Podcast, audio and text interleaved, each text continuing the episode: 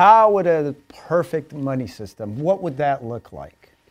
Well, I don't know if there's any such thing as perfection in this Well, a world. good, a, a good one, one that makes sense. Sure. that you know, without inflation, where that doesn't deteriorate. Well, I would I would argue that a perfect system, you know, in a coming day, perhaps of a more enlightened humanity, we would have something like this. On the one hand, we would have full reserve banking, as far as the deposit function is concerned. Can you uh, define that again? Well, what we said uh, re- regarding the Bank of Amsterdam. In other words, if you, banks would not be allowed to uh, to create new money.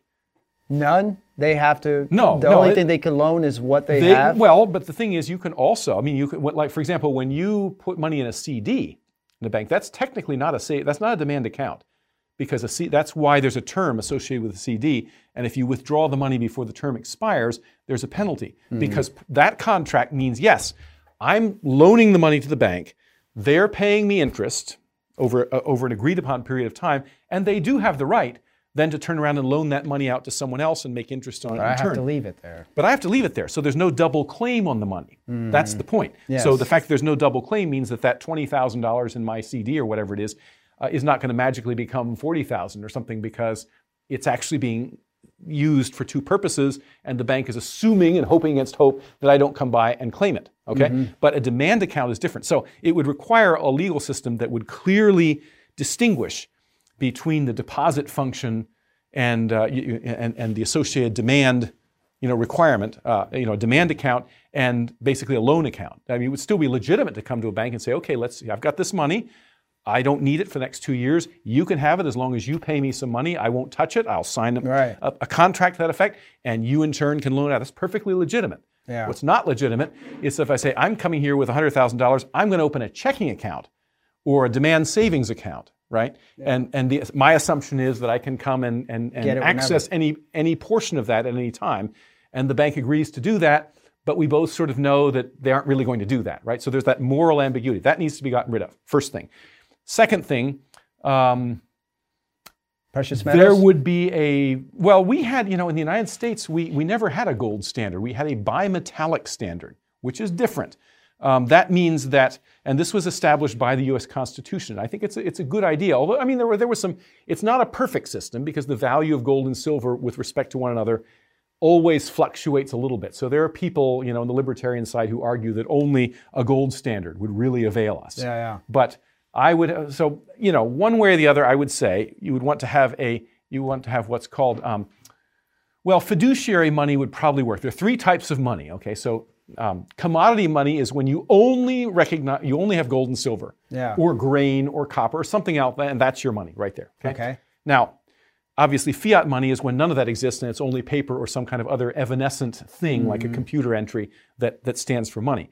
In the middle is what's called fiduciary money, and that's what we had in general. Now, fiduciary money means money that is either commodity money or stands in representation thereof.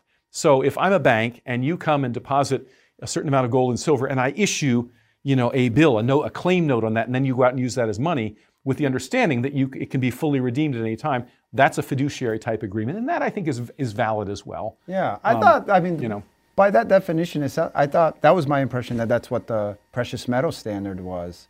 But Well, I mean, again, the, there, there are two types of precious metal standards, so that, because there are, more or less three types of money. Okay? Okay. So now, one other thing, a question people often ask, they have this derogatory term, gold bug, after the famous uh, Edgar Allan Poe short story.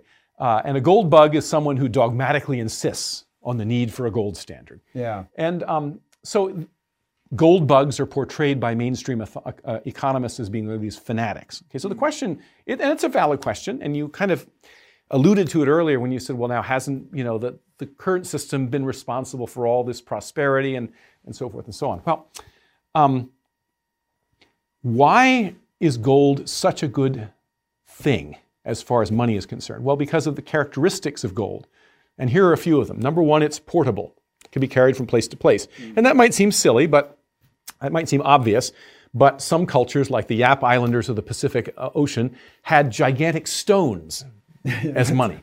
And that's interesting. They're very, but you can't carry them around. They're not very convenient. Right? well, I mean, that'd be hard to exchange too, right? Right, so gold is very portable. It's also very divisible, so you can divide it into smaller units. That's a useful characteristic. Um, it lasts forever. Yeah, it's durable, huh? It's durable. So durability is another characteristic. Paper certainly is not. Okay. Um, it's scarce.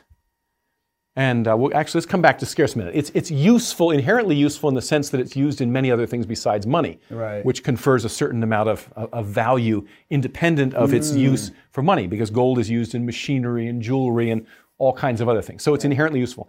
And then finally, it's scarce. And this is the most crucial. Okay, why is scarcity so important? Uh, because that means that governments cannot manipulate the supply. Governments and banks are limited by something that is just abundant enough that people can use it for money. I mean, something like platinum, which is much rarer than gold, is, is probably not easily enough obtained to be practical as money, right? And something like uh, nickel or copper, I mean, we use it sometimes in small denominational coins, but it's too common and abundant Yeah. to be, you know, to, to be a standard.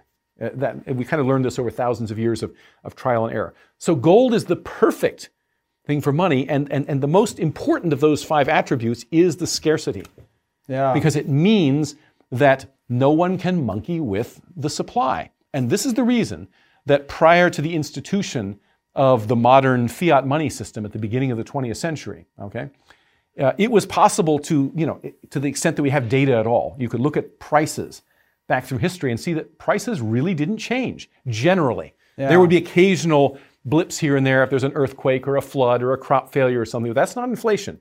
That's different.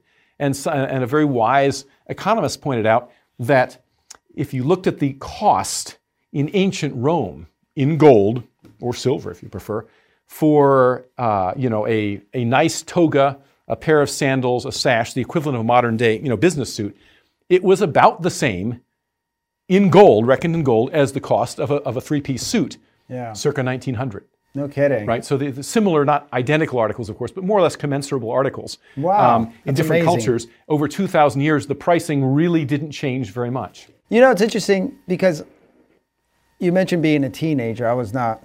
I was nowhere near as You were awake. never a teenager? No, I was not awake. I was not thinking of, about anything remotely like this. But over, it's just recently that I realized that inflation is not a normal thing, or the uh, rising in prices is not a normal thing. It doesn't have to be. And I think that outlook is representative of how a lot of people look at uh, at money and things like that. It's like prices just rise, you know. When you know, grandparents will tell you, you know. 60 years ago, we bought that house for 30,000 and it's just accepted. Well, obviously that house today is like, you know, 170 and that's just the way things are going to be. And then in another 50 years, it'll be more than that. And that's, you know, it's accepted as that. But it's like the, the truth is it doesn't, it doesn't. Prices don't have to, to always be surging. And this is a result of inflation. Well, I mean, I mean, the first in the first hundred plus years of the American Republic, what you had, on the one hand, was a, a continual surge in prosperity and in the standard of living, coupled with more or less steady prices. Yeah, that's incredible. particularly commodity prices like bread and things like that. Yeah. There was no inflation.